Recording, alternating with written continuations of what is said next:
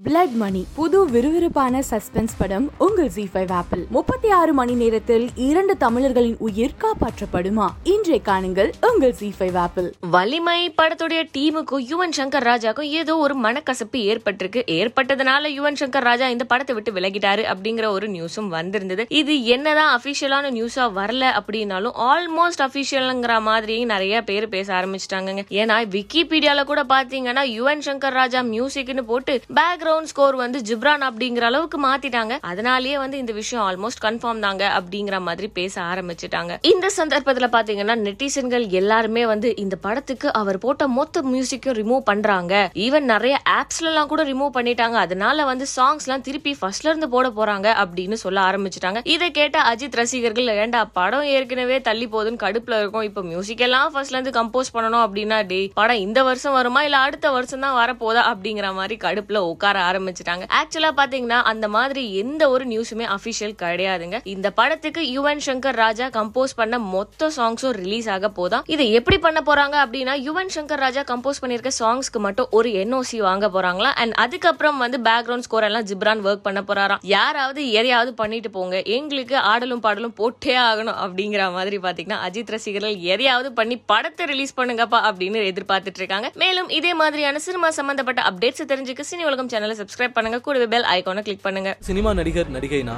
நிறைய பேர் மனசுல வருது. ஆ அவங்களுக்கு என்ன? நடிப்பாங்க நல்லா சம்பாதிப்பாங்க பிரபலம் ஆவாங்க. அதான சினிமாக்காரங்க வாழ்க்கையே அப்படின்னு ரொம்ப ஈஸியா சொல்லிடுவாங்க இல்லங்க அப்படி எல்லாரையுமே சினிமா உச்சாணியில வச்சு கொண்டாடுறது கிடையாது. சினிமாவும் சரி நம்மளும் சரி. கொண்டாட மறந்த ஒருத்தரை தான் இப்ப பார்க்க போறோம்.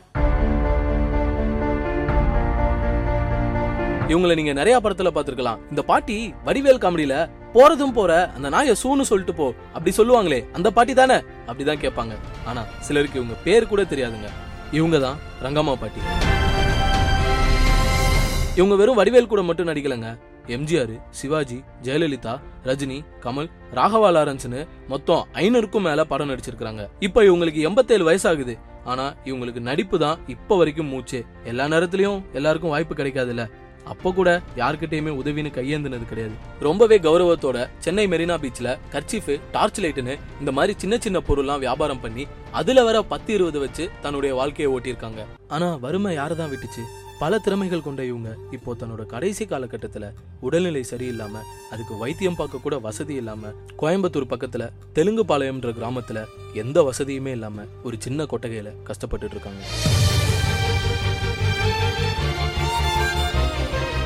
முதல் முறையா ஒரு விளையாட்டு அது விளையாட்டாக போதா விபரீதமாக போதான்னு எனக்கே தெரியாது. ஃபுட்பாலா கால்ல அடிப்பாங்களா கையில அடிப்பாங்களான்னு எனக்கு தெரியாது. செத்து போயிடுறா நீ எல்லாம் எதுக்குடா வாழ்ற? நைட்டு ஃபுல்லா தூங்கலையா? கொஞ்ச நேரம் தூங்கிக்கிறையா? எப்போ நீங்களாம் ஸ்ரீதர்மா அப்ப நான் காமெடி பண்ணுறேன்